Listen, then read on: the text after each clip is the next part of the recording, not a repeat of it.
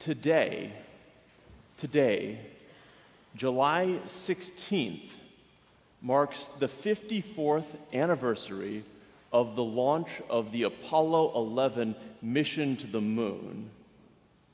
This mission was not without challenges. As the lunar module descended to the surface of the moon, Neil Armstrong looked over at Buzz Aldrin and said, I think we're a little long.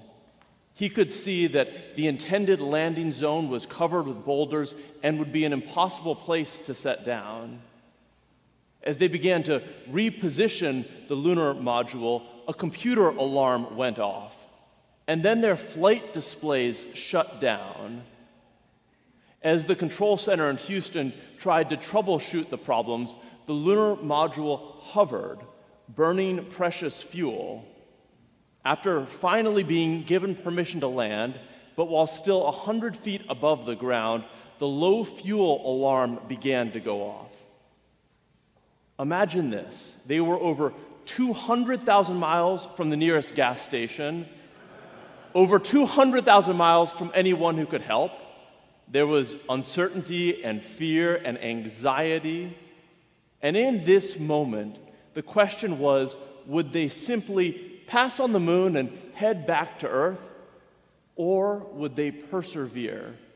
Did they have the fortitude, the strength, the commitment?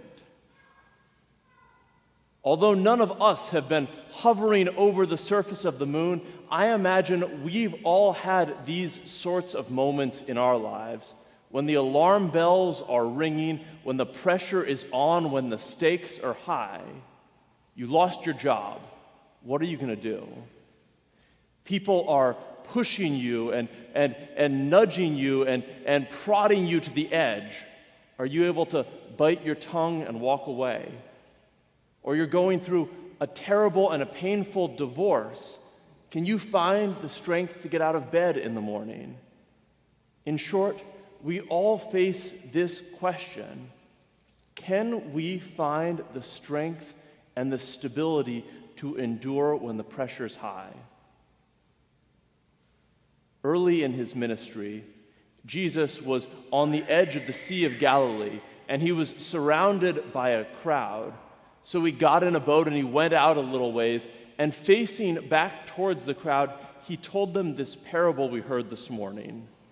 Listen, a sower went out to sow. Some, fe- some seeds fell on the path, and the birds came and ate them up. Other seeds fell on rocky ground and they sprang up quickly, but since they had no root, they withered away. Other seeds fell among the thorns, and the thorns grew up and choked them. Other seeds fell on good soil and brought forth grain. In short, what are we going to do when things go wrong? Will our faith be plucked away? Will we wither? Will we surrender our principles? will we forget what matters most? Or will we have the deep roots that will allow us to stand firm in the face of adversity? Jesus later explained this parable this way. He said, The sower is anyone who shares the word of God. The seeds are the word of God, the gospel. And the types of soil, they represent you and me and how we can respond to Christ. In Paul's letter to the Ephesians, he writes, I pray that you are being rooted and grounded in love. The command of Jesus may sound simple allow the love of God to grow deep roots in our hearts. But even though it's simple, many of us struggle to do it. So Jesus goes a step further and he tells us how to allow the love of God to grow in our hearts. We're given three simple rules to grow a vibrant faith, to grow these deep roots that we will each need to face life's challenges. Three rules. First, deep roots take time to grow. If we hear the Word of God once, but we don't take time to repeatedly and consistently develop a relationship with Christ, our relationship with, with Him is at risk. Jesus said, If seed is cast on rocky soil and it grows no roots, the birds may come and pluck it away. Roots take time to grow. And unfortunately, you and I live in a world of instant gratification microwaves and text messages and emails. If you want to buy something, one day shipping. If you have a question, Google the answer. If you want to read a book, download it instantly to your Kindle. However, we don't get instant results in our spiritual life. If you want a deep and life changing relationship with God, you can't order that on Amazon. It takes time to grow deep roots. It takes intentional patterns day after day, week after week, month after month, and year after year. You see, you and I are called to grow these deep roots of faith by consistently making time for prayer, by frequently reading the Bible, by regularly reflecting on God's call in our lives. When we look at the Bible, it can seem at first glance like conversion is an instantaneous experience. However, for many people, faith is a long process of growing in relationship with Christ. Yes, Paul, for example, had a conversion on the road to Damascus.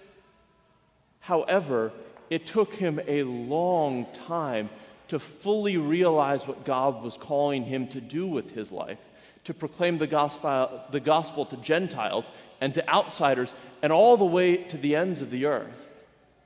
Or think of Nicodemus, who came to Jesus by night because he didn't want to be seen in public with Jesus. However, after months and months, he grew in his faith and he grew in his love of Jesus. And when Jesus was crucified, Nicodemus was willing to publicly declare his commitment to him. You see, for most of us, faith doesn't materialize in an instant, it takes time to develop, it grows slowly. But this makes sense because isn't this the way all our relationships are? When you first set eyes on them, you probably didn't know you'd met the person who would eventually become your best friend or your spouse.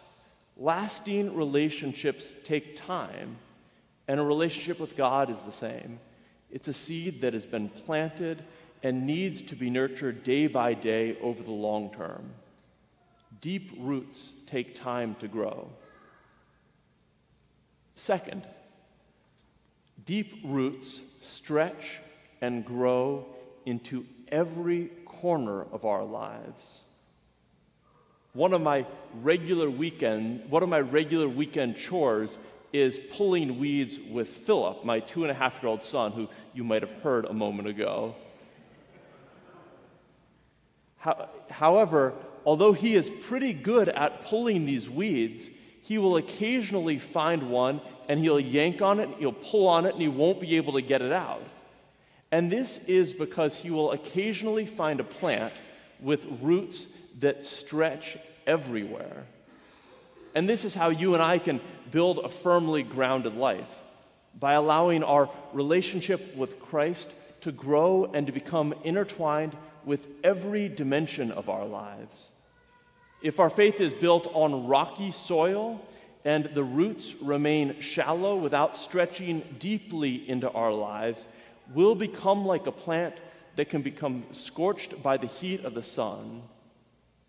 Think about David from the Old Testament, for example. He had such great faith in God that he was willing to face a giant, he was willing to face Goliath. Also, he loved God so much that he didn't care about what others thought. He was willing to dance before the ark. However, things began to go awry for David when he decided certain parts of his life would be off limits to God, and David would be in charge of those parts of his life instead. David fell in love with Bathsheba, the wife of Uriah, and then he had Uriah sent to the front lines of a battle to face inevitable death. And the results of David's misdeeds? The peace and prosperity that he had spent years developing began to fall apart in the face of internal conflict and civil war, and his family began to splinter, especially through his sons Amnon and Absalom. You see, our relationship with Christ must reach out roots that touch every corner of our lives. And third, plants only thrive when they're not strangled by weeds and thorns. Jesus warned of the third type of soil, this one who hears the word, but the cares of the world and the lure of wealth choke the word and it yields nothing. The question for us is whether we can make enough space in our lives, whether we can clear away enough distractions so that our faith can flourish, or whether we have filled up our lives with so much stuff that there's no space left for God. Is your schedule so full that you don't have time for prayer? Are you so ambitious that you've become a workaholic and all you think about is your job? It's somewhat counterintuitive, but in my role as a priest, I occasionally meet people who find that they have renewed or reinvigorated faith after they have gone through a crisis, or after they've received a diagnosis, or after they've lost a loved one. And I think this is because when something goes wrong in our lives, when we have some sort of crisis, it can help us see the difference between what really matters and what isn't actually that important. And once we can clear away some of these distractions, we can create a space for our faith to thrive. In short, Jesus is telling each of us that first, we need to set aside time for a relationship with God. And second, our relationship with God must send deep roots into every corner of our lives. And third, we mustn't be so preoccupied by the things of this world that we become completely distracted from God. And then Jesus talks about the fourth type of soil. He says that if our hearts are like this rich and fertile soil, if we allow a relationship with God to grow and flourish, we will be like that soil that produced 30 or 60 or 100 fold. Now, that's not normal, 100 fold. That is a miracle. And that's exactly the point. We have a role to play, but we shouldn't ignore the fact that God is also at work. And God's role is to take our meager, small offerings and transform them into this sort of miracle. 54 years ago, Neil Armstrong and Buzz Aldrin stayed the course. With the fuel quantity light flashing, they set down with just seconds of, spu- of fuel to spare. And after running through some procedures, Aldrin called the control center in Houston and asked if they could have a few minutes of silence. The radios were shut down, and then Aldrin reached into a pocket in his spacesuit and he pulled out a small plastic container. He took out of this a small vial of blood red liquid and poured it into a silver cup. And then he took out some bread part of a loaf that had been broken at his church where he served as an elder the Sunday prior. And he spoke the words, the body of Christ, the bread of heaven, the blood of Christ, the cup of salvation. Buzz Aldrin had the strength to endure despite the challenges because he, his faith had grown deep and strong roots. His faith had been an opportunity for him to consistently invest time in a relationship with God. His faith had roots that reached into every corner of his life, even directing his actions on the surface of the moon, hundreds of thousands of miles from home.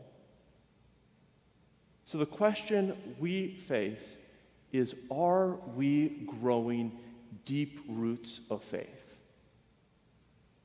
Are we growing deep roots of faith? Are we also building up a long term relationship with God that will nourish our lives and give us strength to confront any challenges, knowing that we are never alone? No matter where we find ourselves, God is with us. Amen.